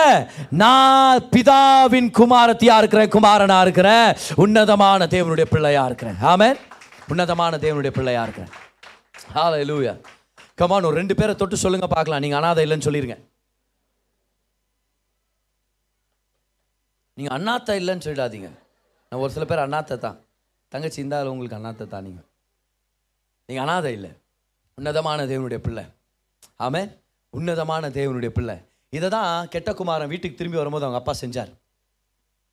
பாரு அந்த மகன் திரும்பி வர்றான். வரும்போதே தான் மகன் இல்லைன்ற எண்ணத்தை தான் வர்றான். வரும்போதே சொல்கிறான் அப்பா அப்போ நான் அப்படி ஆரம்பிக்கும் போது நான் அப்பா தான் ஆரம்பிக்கிறேன். அப்பா இனி உங்கள் மகனாக இருக்கிறதுக்கு நான் தகுதி இல்லை. இதுக்கு முன்னாடி தகுதியா நீ? தகுதியை பார்த்து குமாரன் இல்லை. பிறந்ததுனால தான் குமாரன். கரெக்டா இல்லையா? It's not because of your birth it's because of your birth ஆனால் இவன் சொல்லிட்டு வரான் அப்பா இனி உங்கள் குமாரன் என்று அழைக்கப்படுறது படுகிறதற்கு நான் பாத்திரன் அல்ல. சரி வேற என்ன பாத்திர நீ? சொல்ல இல்லை நான் வந்து வேலைக்காரனாக தான் வந்துக்கிறேன். என்ன நீங்கள் வேலைக்கு சேர்த்துக்கோ. நான் இனி நான் கூலிக்காரனாக வந்துடுறேன் உங்கள் வீட்டுக்கு. ஸோ இவன் வரும்போதே என்ன எண்ணத்தில் வர்றான்? ஒரு அனாதை எண்ணத்தில் வர்றான். எனக்கு அப்பா இல்லை அம்மா இல்லை நான் ஒரு வேலைக்காரன். அப்படி தான் வர்றான். ஆனால் அப்படியே விட்டால் என்ன ஆகும்? அவன் இரையாயிடுவான். யாருக்கு? பிசாசுக்கு இரையாயிடுவான். நல்லா கவனிங்க. பிதாவானவர் பார்க்குறாரு அவன் வரும்போதே அவன் தூரத்தில் வரும்போதே அவங்க அப்பா பார்த்துறாரு பார்த்து ஓடி போகிறார் ஓடி போய் கட்டி பிடிச்சி முத்தம் கொடுக்குறாரு. கையில் மோதிரத்தை போட்டு விட்டு காலில் செருப்பு போட்டு விட்டு நல்ல துணியெல்லாம் போட்டு விடுறாரு. அப்புறம் அவர் வாய் திறந்து சொல்கிறாரு என் மகன் மகன் என்னது? என் மகன் டே என்ன வந்துக்கிற? வேலைக்காரனா? என் வேலைக்காரன் அப்படியே சொன்னார். ஆ இந்த இந்த இந்த என்னடா? இந்த ஐயோக்கிய பையன் அப்படி அப்படி சொன்னார். இந்த என்னடா தம்பி? இல்லை இல்லை அவர் சொல்கிறார் நீ என்னன்னா பண்ணிக்கோ. உன்னை பெற்றெடுத்தது நான். நீ யாருன்றது நான் தான் டிசைட் பண்ணுறேன் கமா நீ யாருன்றது நீ டிசைட் பண்றது இல்ல நீ ஏதோ பண்ணி மேட்ச்ன்றதுனால என் மகன் இல்லாம போல. நீ ஏதோ என்னை விட்டு தவறி போனதுனால உன் உரிமை நீ இழந்துட்டேன்னு அர்த்தம் இல்ல. நீ ஏதோ நண்பர்களோட ஜாலியா இருந்துட்டேன்றதுனால உன் அடையாளம் உன்னை விட்டு போயிடுச்சுன்னு இல்ல. நீ யாருன்றது நீ நிர்ணயிக்காத. வாய் திறந்து சொல்லாத நான் அடிமைன்னு. வாய் திறந்து சொல்லாத நான் ஒண்ணுமே இல்லைன்னு. வாய் திறந்து சொல்லாத எனக்கு நான் கேவலமானவன் சொல்லி அவங்க அப்பா சொல்றாரு நீ சைலண்டா நான் டிசைட் பண்றேன் நீ யாருன்னு. நீ கர்த்தருங்க ஒவ்வொருத்தர் பார்த்து சொல்லிட்டு இருக்கிறார். You don't decide who you are you belong to me God says I decide who you are நீங்க யாருக்கு சொந்தம்? அவர் தான் உங்களை பார்த்து சொல்ல முடியும். நீங்க யாருன்னு சொல்லி சத்தம் வராமன்னு சொல்லுங்க பார்க்கலாம். Come on who do you belong to யாருக்கு சொந்தமானவன் நீங்க? பிதாவுக்கு சொந்தமானவன். பிதாவானவர் உங்களை பார்த்து சொல்றாரு நீங்க யாருன்னு சொல்லி. ஆனால் கெட்டகுமாரன் நினைக்கிறாரு. இல்லை நான் நிறையா பாவம் பண்ணிட்டேன். அதனால என் அடையாளம் மாறிச்சு உங்கள் கிரியைகளால் உங்கள் அடையாளம் மாறுறதே இல்லை. அடையாளம்ன்றது சம்பாதிக்கிறது இல்லை அடையாளம்ன்றது இலவசமாக பெற்றுக்கொள்றது. Identity cannot be earned identity can only be received அடையாளத்தை பெற்றுக்கொள்ளலாம் அதனால தான் அப்போ சிலர் பவுல் சொல்கிறாரு ஒன்று குறைந்தியர் பதினஞ்சாம் அதிகாரம் பத்தாம் வசனத்தில் ஐ am what I am by the grace of God இப்போ நான் இருக்கிறது தேவ கிருபையினால. எல்லாரும் சொல்லுங்க நான் இருக்கிறது தேவ கிருபையால். அப்போ நம்ம செஞ்ச பாவங்களால நம்ம பாவியும் இல்லை நம்ம செஞ்ச நல்லவங்களால நம்ம நல்லவங்களும் இல்லை. அப்போ நம்ம யார் பிரதர் நம்மலாம் தேவனுடைய பிள்ளைகள். இது எப்படி பிரதர் உங்களுக்கு தெரியும்? அவர் சொன்னார். நான் என்ன சொல்கிறேன்னா அது நான் இல்லை. அவர் என்ன பார்த்து என்ன சொல்கிறாரோ அதான் நான். ஏன்? ஏன்னா நான் எனக்கு சொந்தம் இல்லை. நான் அவருக்கு சொந்தமானவராக இருக்கிறேன். கமான் என்ன சொல்கிறது எல்லாம் கை பார்க்கலாம். கமான் என்ன அந்த இந்த இந்த அட்மாஸ்பியருக்குள்ளே வாங்க பார்க்கலாம். கை சொல்லுங்கள் பார்க்கலாம். நான் யாருக்கு சொந்தமாக இருக்கிறேனோ அவர் நிர்ணயிக்கிறார் என்னுடைய அடையாளத்தை. ஹalleluya உங்கள் இமோஷன்ஸ் உங்களை பார்த்து சொல்லும். நீ தோத்துட்ட. உங்கள் உணர்ச்சிகள் உங்களை பார்த்து சொல்லும். நீ எப்போ பார்த்தாலும் தோத்துனே இருக்கிற. நீ ஒரு ஃபெயிலியர் உங்கள் உணர்வுகள் உங்களை பார்த்து சொல்லலாம். நீ வியாதியிலே செத்துற போகிறேன் உங்களுடைய ஃபீலிங்ஸ் உங்களுடைய தாட்ஸ் உங்களை பார்த்து சொல்லலாம். நீ வாழ்க்கையில் முன்னேற மாட்டேன் ஆனால் அது உங்கள் அடையாளம் இல்லை. Who decides your your identity the one who owns you யார் உங்களுடைய உங்களை உங்கள் மேலே சொந்தம் கொண்டாடுறாரோ அவர் தான் உங்கள் அடையாளத்தை நிர்ணயிக்க முடியும். அதனால தான் கெட்டகுமாரனுடைய அப்பா அவர் ஓடி வர்றார். ஓடி வந்து அவனை கட்டி பிடிச்சி முத்தம் கொடுக்குறாரு. ஏன்? நீ இன்னும் என் மகன் அப்படின்றத வெளிப்படையாக காமிக்கிறார். என்ன ஒரு அருமையான தகப்பன் பார்த்தீங்களா கிட்ட ஓடி வந்து பண்ணி மேய்ச்சியா பண்ணி மேய்ச்சிக்கிறான். புள்ள பா அப்படி குளிச்சுட்டு வா. நான் ஓடி வந்து கட்டி பிடிக்கலான்னு பார்த்தா ஒரே நாத்தம். போ போ போ போ. போ சும்மாவே உன் மேலே வாசனை அடிக்கிறது வேறு பண்ணி வேறு மேய்ச்சல் வந்துக்கிறான். எப்படி இருக்கு? யோசிச்சு பாரு பார்க்கலாம். அவங்க அப்பா அவனை கட்டி பூச்சி முத்தம் குத்துறது காரணம் என்ன தெரியுமா? இன்னும் நீ எனக்கு சொந்தம் அப்படின்னு. பாரு நிறைய அருமையான பிள்ளைகள் நம்ம சர்ச்சில் நம்ம ஏ உங்கள் நண்பர்களுடைய குழந்தைகள் கூட இருக்கலாம். நானும் ஒரு சில குழந்தைங்களை கையில் எடுத்துருக்கிறேன். அழகு சப்பியான குழந்தைங்க. ஆனால் உரிமையாக முத்தம் கொடுக்குறது யாரோட குழந்தைக்குன்னு நினைக்கிறீங்க? நம்ம குழந்தைக்கு தான். கரெக்டாக இல்லையா? அந்த குழந்தை என்னதான் முகத்தில் இழுப்பிந்தாலோ அது என்னாவோ? நம்ம குழந்தை என் குழந்தை அப்படின்னு நம்ம என்ன பண்ணுறோம் நம்ம முத்தம் கொடுக்குறோம் அந்த குழந்தை கக்கா பண்ணால் கூட நம்ம என்ன பண்ணுறோம் அப்படியே முத்தம் கொடுக்குறது. யாரும் நம்மளை தடை பண்ண முடியாது. ஏன்? நீ எனக்கு சொந்தம். அமெரிக்காலலாம் கல்யாணம் தாலி கட்டின உடனே அப்படின்ற மாதிரி. இல்லை ரிங்கு மாட்டின உடனே கல்யாணம் ஃபைனலைஸ் ஆன உடனே த ஃபாதர் சொல்வார் ப்ரீஸ் சொல்வார் you may now kiss the bride உன்னுடைய மனவாட்டிக்கு நீ முத்தம் செய்யலாம் அப்படின்னு ஒரு அனுமதி கொடுக்குறாரு. ஏன் ஆரம்பத்தையே சொல்கிறதுல என்ட்ரி வரும்போது you may now kiss the bride எல்லா வேலையும் முடிச்சுட்டு வாடா. அப்படி இல்லை இல்லை இல்லை. ஏன் அப்படி சொல்கிறதில்ல ஏன்னா இன்னும் உனக்கு சொந்தம் இல்லை. நீ எப்போ முத்தம் கொடுக்கணும்? எப்போ உனக்கு சொந்தமாகறாங்களோ அப்போ தான் முத்தம் கொடுக்கணும். ஸோ அப்பா ஏன் முத்தம் கொடுத்தாரு? நீ எனக்கு சொந்தம் அப்படின்றத வெளிப்படையாக காமிக்கிறார். இந்த மகன் தனக்கு சொந்தன்றதை வெளிப்படையாக காமிக்கிறார். ஒரு ஐடென்டிட்டியை கொடுக்குறாரு. ஆமாம் சொல்ல காலில் செருப்பு போட்டு விடுன்றார். ஏன் தெரியுமா? அந்த காலத்து கலாச்சாரத்தில் காலில் செருப்பு இல்லாமல் இருக்கிறது வீட்டில் இருக்கிற வேலைக்காரங்க தான். ஆனால் வீட்டில் இருக்கிற பிள்ளைகள் எஜமான் எஜமானுடைய குடும்பத்தினர் எல்லாருமே காலில் செருப்பு போட்டு இருப்பாங்க. அது ஒரு முக்கியமான ஒரு விஷயம். அதனால தான் அவங்க அப்பா சொல்லுவாங்க காலில் செருப்பு போட்டு இருப்பார் வரும் வேலைக்காரன் மாதிரி வந்து நிற்கிறான் பாரு அவன். அவன் வேலைக்காரன் இல்லை அவன் என்னுடைய மகன். அவன் என்னுடைய குமாரன். இன்னைக்கு உங்களை பற்றி உங்களுக்கே ஒரு சமாதானம் ஒரு சமாதானம் இல்லாத ஒரு நிலை. உங்களை பற்றி ஒரு கேவலமான எண்ணம் பிசாசானம் கொண்டு வந்து கொடுத்துட்ருக்குறானா? நீ முன்னேற மாட்ட நீ உயர மாட்ட உன் வாழ்க்கை இப்படியே போயிடும் நீ உங்கள் அப்பா மாதிரி தான் நீ உங்கள் தாத்தா மாதிரி தான் இந்த ஜன்ம சாபம் அப்படியே கண்டினியூ ஆகுது. இப்படியெல்லாம் பேசினுக்கிறானா பிசாஸ் உங்களை பார்த்து? நீங்கள் சொல்லுங்கள் என் வாழ்க்கை மாறிடுச்சு. என்னைக்கு ஏசு கிறிஸ்துவை ஏற்றுக்கிட்டனோ அன்னைக்கே ஒரு ஸ்பிரிச்சுவல் ஜீனியாலஜி எனக்கு கனெக்ட் ஆயிடுச்சு அன்னைக்கே பரலோக பிதாவுடைய அந்த ஆசீர்வாதமும் தயவும் எனக்கு அவைலபிளாக இருந்துச்சு ஏன் தெரியுமா? நான் அனாதை இல்லை எனக்கு ஒரு அப்பா இருக்கிறார் அவர் என்ன ரொம்ப அதிகமாக நேசிக்கிறார். நான் உன்னதமான தேவனுடைய பிள்ளை. உன்னதமான தேவனுடைய பிள்ளை. இங்கே இருக்கிற ஒவ்வொருத்தரும் உன்னதமான தேவனுடைய பிள்ளைகளா இருக்கிறோம். கர்த்தர் நம்மளை ஆசீர்வதிக்கிறார். எல்லாம் சொல்லுங்க பார்க்கலாம். நான் யாருன்றது நான் யாருக்கு சொந்தன்ற விஷயம் தான் நிர்ணயிக்குது. யாருக்கு சொந்தன்ற விஷயம் தான் நம்ம யாருன்றது நிர்ணயிக்குது. ஸோ இன்னைக்கு கர்த்தர் அந்த கெட்ட குமாரனை பார்த்து அவன் என்னதான் தவறி போனாலும் அவன் மகன்றதை திருப்பியும் நிலைநிறுத்தினார் தெரியுமா? அதே போல தான் கர்த்தர் நம்மளை பார்த்து சொல்கிறார் உன் கிரியைகள் நிமித்தம் நீ யாருன்றது நிர்ணயிக்கப்படுறதில்ல. உன்னை படைச்சவர் உன்னை உன் மேலே சொந்தம் கொண்டாடுற நான் சொல்கிறேன் நீ யாருன்னு. அதை நீ இலவசமாக ரிசீவ் பண்ணு கிருபையாக ரிசீவ் பண்ணு. உங்களோட கனெக்ட் பண்ணாமல் ரிசீவ் பண்ணு. உன் சொந்த பரிசுத்தத்தை பார்க்காம ரிசீவ் பண்ணு. உன் பாவங்களை பார்க்காம ரிசீவ் பண்ணு. ரிசீவ் பண்ணிக்க அவ்வளோதான் நான் உனக்கு அடையாளத்தை கொடுத்தேன்னா அது கிருபையானது. அதை நீ சிம்பிளாக ரிசீவ் பண்ண கற்றுக்கணும் அதில் தான் ஆசீர்வாதம் அதில் தான் நன்மை அதில் தான் ஜீவன். எத்தனை பேர் பெற்றுக்கொண்டுட்டு இருக்கிறீங்க இன்னைக்கு ஒரு சில விஷயங்கள் இன்னைக்கு? ஹாலை எழுவ கைவர்த்தி சொல்லுங்கள் பார்க்கலாம். எனக்கு ஒரு அப்பா இருக்கிறார். அவர் நான் ரொம்ப அதிகமாக நேசிக்கிறார். இன்னொரு தடவை சொல்லுங்கள் எனக்கு ஒரு அப்பா இருக்கிறார். அவர் நான் ரொம்ப அதிகமாக நேசிக்கிறார். ஒரு பழமொழி ஒன்று இருக்குது பாருங்க இங்கிலீஷில். பிரிசனர்ஸ் பிகெட் பிரிசனர்ஸ்னு சொல்லுவாங்க. பிரிசனர்ஸ் பிகெட் பிரிசனர்ஸ்னா என்ன அர்த்தம் தெரியுமா? குற்றவாளிகள் குற்றவாளிகளை பெற்றெடுப்பாங்க அப்படின்னு. குடிப்பழக்கத்தில் அடிமையாக இருக்கிறவங்க குடிப்பழக்கத்தை அடிமையாக்குவாங்க. அடிமைத்தனத்தில் இருக்கிறவங்கள தான் பெற்றெடுப்பாங்க அப்படின்வாங்க என்னத்தை காமிக்க தெரியுமா இது? நம்ம யார் நம்மளுடைய தகப்பனோ அவர் நம்மளுடைய ஐடென்டிட்டியை டிசைட் பண்ணுறார் அப்படின்றது. உங்களுக்கு தெரியுமா? ஆனா பெண்ணா குழந்தை எப்படி பறக்கணுன்றது கூட அப்பாவுடைய குரோமோசோம் தான் டிசைட் பண்ணுது. பார் அப்பாவுடைய ஒரு செட் ஆஃப் குரோமோசோம்ஸ் அம்மாவுடைய ஒரு செட் ஆஃப் குரோமோசோம்ஸ் இது ரெண்டும் இணைஞ்சு பிள்ளைக்கு இந்த ரெண்டு காம்பினேஷனில் ஒரு கம்ப்ளீட் செட் ஆஃப் குரோமோசோம்ஸ் கிடைக்குது. அப்பாவுடைய செட் ஆஃப் குரோமோசோம்ஸில் அதோடைய கடைசி பேர் எக்ஸ் எக்ஸாக இருந்துச்சுன்னா அது பெண் பிள்ளையாக இருக்கும். அது எக்ஸ் ஒய்யாக இருந்துச்சுன்னா ஆண் பிள்ளையாக இருக்கும். இப்போ பர் பிள்ளையுடைய ஐடென்டிட்டியை தகப்பன் கிட்ட இருந்து கர்த்தர் கொண்டு வந்ததை பார்த்தீங்களா? The gender identity comes from a father இன்னைக்கு அமெரிக்காவில் இந்த ஜெண்டர் ஐடென்டிட்டின்றது ஒரு பெரிய கிரைசிஸில் போயிடுச்சு. பெரிய மோசமான லெவலில் போயிட்டு இருக்குது. ஏன் தெரியுமா? When you have a fatherless home it leads to a fatherless society and fatherless society leads to identity confusion தகப்பன் இல்லாத வீடு தகப்பன் இல்லாத சமுதாயத்தை ஏற்படுத்துது. தகப்பன் இல்லாத சமுதாயம் அடையாள குழப்பத்தை ஏற்படுத்துது. அதான் நான் யாரு? நான் என்ன யாரு? அப்படியே ஒரே பரவின்னு இருக்குது பார். ஆம்பளையா பொம்பளை அதெல்லாத்தையும் நல்லா கவனிங்க. பிறப்புல கர்த்தர் எந்த ஜெண்டரை அசைன் பண்றாரோ அதுதான் assign gender you're a girl by birth and you're a boy by birth you don't get to choose your gender you only discover your gender you don't decide your gender you discover your gender ஆனால் இதெல்லாம் ஏன் நம்ம குழம்பி போயிடுச்சு ஏன் பதர் அப்படி ஆச்சு? ஏன் பதர் சமுதாயம் அப்படி கெட்டு போச்சு? என்ன தெரியுமா? நீங்கள் பாருங்க. Most of the family more then half of the families broken homes ஒரு நல்ல தகப்பன் அவங்க குடும்பத்தில் இல்லை. அது நல்ல ஒரு தேசம் அருமையான போதகர்கள் அங்கே இருக்கிறாங்க. நல்ல நல்ல நிறையா நல்ல தேவபக்தியான குடும்பங்கள் அங்கே அங்கே இருக்குதுன்றதுல எந்த சந்தேகமும் இல்லை. ஆனால் பெரும்பாலும் பார்த்தீங்கன்னா ஏன் கலாச்சாரமே குழம்பி போய் கிடக்குது? பிகாஸ் ஃபாதர்லெஸ் ஹோம் திருமணம் ஆகாமல் பிள்ளை பெற்றெடுக்கிறதெல்லாம் சாதாரணமான விஷயமா மாறிச்சாங்க இப்போ நம்ம யாரையும் குற்றப்படுத்துறது நம்மளுடைய நோக்கம் இல்லை. ஆனால் ஒரு சில உண்மைகளை அந்த சம்பவங்களில் நம்ம கற்றுக்கிட்டு இருக்கிறோம் என்னன்னு தெரியுமா? தகப்பன் தான் ஐடென்டிட்டியை கொடுக்குறாரு. இன்னைக்கு உங்கள் ஐடென்டிட்டியை பத் ஐடென்டிட்டியை பற்றி உங்களுக்கு ஒரு கேள்வி இருக்கா? நான் யாருன்னே எனக்கு தெரியல. நான் என்ன செய்ய போகிறேன்னு தெரியல.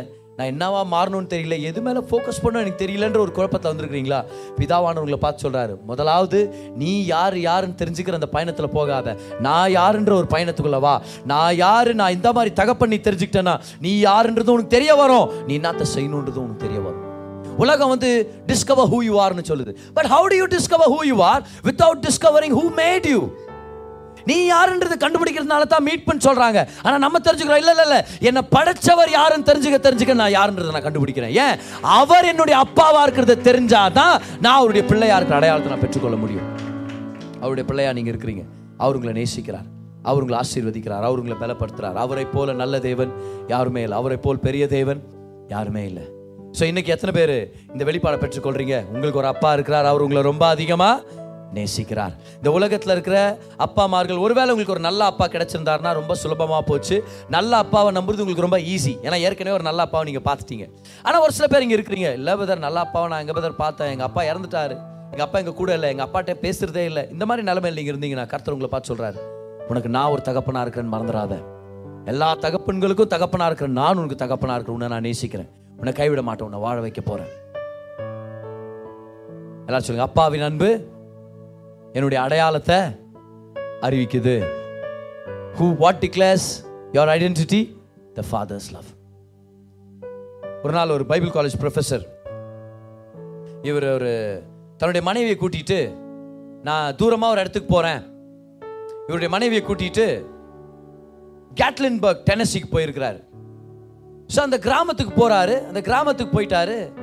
கொஞ்ச நாள் ரிலாக்ஸ்டாக இருக்கலாம். பைபிள் காலேஜ் டீச் பண்ணி டீச் பண்ணி ரொம்ப ப்ரெஷராக இருக்குன்னு சொல்லி அங்கே போயிட்டார். ஸோ அந்த கேட்லன்பர்க் டெனசின்றது ஒரு சின்ன கிராமம். அங்கே போய் உட்காந்துருக்கிறார் ஒரு காலையில் ஒரு பிரேக்ஃபாஸ்ட் சாப்பிட்றதுக்காக ஒரு இடத்துல அவரும் அவருடைய மனைவி உட்காந்துருக்குறாங்க ஒரு பெரிய ஒரு தொப்பி போட்ட பெரியவர் உள்ளே வந்துட்டார். உள்ளே வந்த உடனே இவர் சொன்னாராம் இந்த ப்ரொஃபஸர் சொன்னாராம் அவர் நான் நினைக்கிறேன் காசு கேட்டு தான் வந்துங்கிறான்னு நினைக்கிறேன். இங்கே வராமல் இருந்தால் நல்லாயிருக்கும் கொஞ்சம் நிம்மதியாக சாப்பிட்லாம் அப்படின்னு சொன்னாராம். ஆனால் அவர் ஒரு ஒருத்தர்கிட்டையும் பேசிட்டு நேராக இவங்கள்ட்டே வந்துட்டாராம். பெரியவர் வந்து கேட்டாராம் ஹாய் நீங்கள் என்ன பண்ணுறீங்க உங்கள் பேர் என்ன? இப்போ இவர் இன்ட்ரடியூஸ் பண்ணிட்டு இவர் சொன்னாரா நான் பைபிள் காலேஜ் ப்ரொஃபஸராக இருக்கிறேன் தியாலஜி ப்ரொஃபஸராக இருக்கிறேன். இப்போ இவர் ஆச்சரியப்பட்டா ஓ அப்போ எங்களுக்கெல்லாம் பிரசங்கம் பண்ண சொல்லி கொடுக்குறதே நீங்கள் தான். அப்போ உங்களுக்கு கதைங்களாம் ரொம்ப பிடிக்கும். நான் உங்களுக்கு ஒரு கதை சொல்கிறேன் சேர் எடுத்து போட்டு அங்கேயே உட்காந்துட்டாரான் இவர் நினைச்சாரா ஆட இது தான் நடக்கக்கூடாதுன்னு நினைச்சேன். இங்கே தான் வந்து உட்காந்து கதையை சொல்லணுமா இவர்? அப்படின்ட்டு சரி ஏதோ பெரிய ஒரு அவமானப்படுத்த கூடாது கேட்டு கேட்கலாம் கதைன்னு கேட்கும்போது அவர் சொன்னாரா பக்கத்தில் ஒரு ஜன்னல் இருக்குது. ஜன்னல் வழியாக காமிச்சாராம். தூரத்தில் ஒரு மலை உங்களுக்கு தெரியுது பார்க்குறீங்களா ஆமாம் சார் தெரியுது. அந்த மலையுடைய அடிவாரத்தில் பல வருஷங்களுக்கு முன்னாடி ஒரு கிராமம் இருந்துச்சு. அந்த கிராமத்தில் ஒரு வாலிப பெண் திருமணத்துக்கு முன்னாடியே கர்ப்பவதி ஆயிருந்தாங்க. தான் நம்பின மனுஷன் அந்த பொண்ணை கைவிட்டுட்டு போயாச்சு. அந்த பிள்ளையை பெற்றெடுத்து அவங்க ரெண்டு பேருமே அந்த ஊரே கேவலமா பேச ஆரம்பிச்சிச்சு. அந்த பொண்ணை பார்க்கும்போது அது ஒரு மோசமான பொண்ணுன்னு ட்ரீட் பண்ணுவாங்க. அந்த பையனை வளர வளர அந்த பையனை பார்த்து கேட்பாங்களா யார் உங்க அப்பா? யார் உங்க அப்பா? தெருக்கல்ல யாராவது பார்த்தா கேட்பாங்களா? டேய் யார் அவங்க அப்பா? நிறைய பேர் கேள்வி பண்ணுவாங்களா? எனக்கு தெரியண்டா யார் உங்க அப்பான்ட்டு. அவனா தான் இருக்கும் இவனா தான் இருக்கும். ரோட்ல இந்த பையன் ஓடிட்டு இருந்தான்னா சின்ன பையன் அவனை கூப்பிட்டு கேட்பாங்களா? யார் அவன் அப்பா? ரொம்ப சின்ன கிராமம் ஒரு சில ஜனங்க தான் இருந்ததுனால எல்லாருக்கும் அந்த கதை தெரியுமா பார்? எல்லாருக்கும் அந்த சம்பவம் தெரியுமா? எங்க போனாலும் அந்த பையனை கேலி பண்ணுவாங்களாம். கிட்டத்தட்ட பன்னெண்டு வயசு ஆகும்போது அந்த பிள்ளை ஒரு நாள் சர்ச்சுக்கு போனானா வழக்கமா சர்ச்சுக்கு போனானா? ஸ்டார்ட் ஆகிட்ட பிறகு தான் உள்ளே போவானா? முடியத்துக்கு முன்னாடியே கிளம்பி வந்துடுவானா வெளியே? யார் யார் கண்ணிலையும்? படக்கூடாது யார் யார் வாயிலையும் விழக்கூடாது அப்படின்ட்டு. அன்னைக்கு புது பாஸ்டர் அப்பாயிண்ட் ஆயிருக்கிறாரு. இவனுக்கு தெரில அந்த பாஸ்டர் சீக்கிரமா முடிச்சிட்டார் பிரசங்கத்தை. இவன் சீக்கிரமா கிளம்பி போறவன் அன்னைக்கு மாட்டிக்கிட்டான். கும்பல்ல மாட்டிக்கிட்டான். பாஸ்டர்லாம் என்ன பண்ணுவாங்கன்னா ட்ரெடிஷ்னலாக சர்ச்சுக்கு வெளியே வந்து நிற்பாங்க சர்ச் முடியும் போது ஒரு ஒருத்தரையும் வாழ்த்தி ஒருத்தரையும் பேசிட்டு அவங்க போறதுக்கு அந்த வாய்ப்பு இருக்கும்.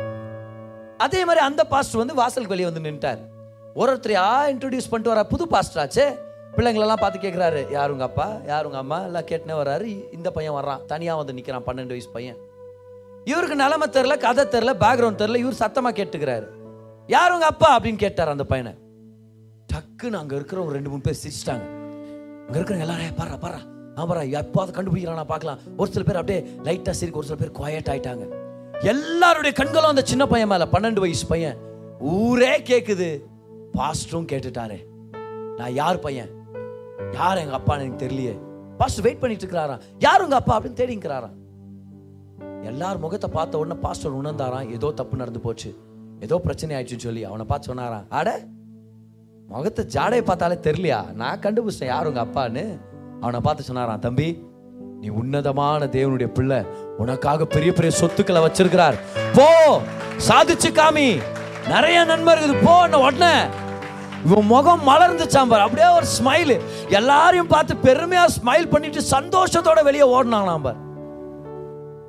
இந்த கதையை வந்து பெரியவர் சொல்லிட்டு இருக்கிறாரு அங்க. அந்த பெரிய பெரியவர் பைபிள் காலேஜ் ப்ரொஃபஸரை பார்த்து சொன்னாரா அன்னைக்கு மட்டும் அந்த பிரசங்கியார் என்னை பார்த்து நீ உன்னதமான தேவனுடைய பிள்ளைன்னு சொல்லாமல் இருந்திருந்தாருனா நான் என் வாழ்க்கையில் ஒன்றும் பெருசாக பண்ணியிருக்க மாட்டேன் தம்பி அப்படின்னு சொல்லிட்டு நல்லா சாப்பாடு என்ஜாய் பண்ணுங்கன்னு சொல்லி கிளம்பி வெளியே போனாராம். இப்ப இவர் நினச்சா ஓ இவருடைய கதையை தான் அவர் சொல்லிட்டு இருக்கிறாரா இவ்வளோ நேரம்? அப்படின்னு இவர் யாருன்னு தெரியலையே நமக்குன்னு கூப்பிட்டு வெயிட்ரஸை கூப்பிட்டு மேடம் இங்கே வாங்க. இவர் யாரு? இப்போ கொஞ்ச நேரத்துக்கு முன்னாடி இந்த பெரியவர் வந்து பேசினார். யார் இவர்? அவங்க கேட்டாங்க. உங்களுக்கு தெரியாத இவர் யாருன்னு? ரொம்ப ஃபேமஸ் ஆனவர் இவர். இவர் யார் தெரியுங்களா? இந்த என்டையர் டெனசிக்கு கவர்னராக இருந்தவர் ஒரு காலத்தில். என்டையர் டெனசி பட்டணத்துக்கே ஒரு கவர்னராக இருந்தவர். அப்போ தான் அவர் யோசிச்சாராம் ஒன்றும் இல்லாத ஒரு அனாதை பிள்ளை.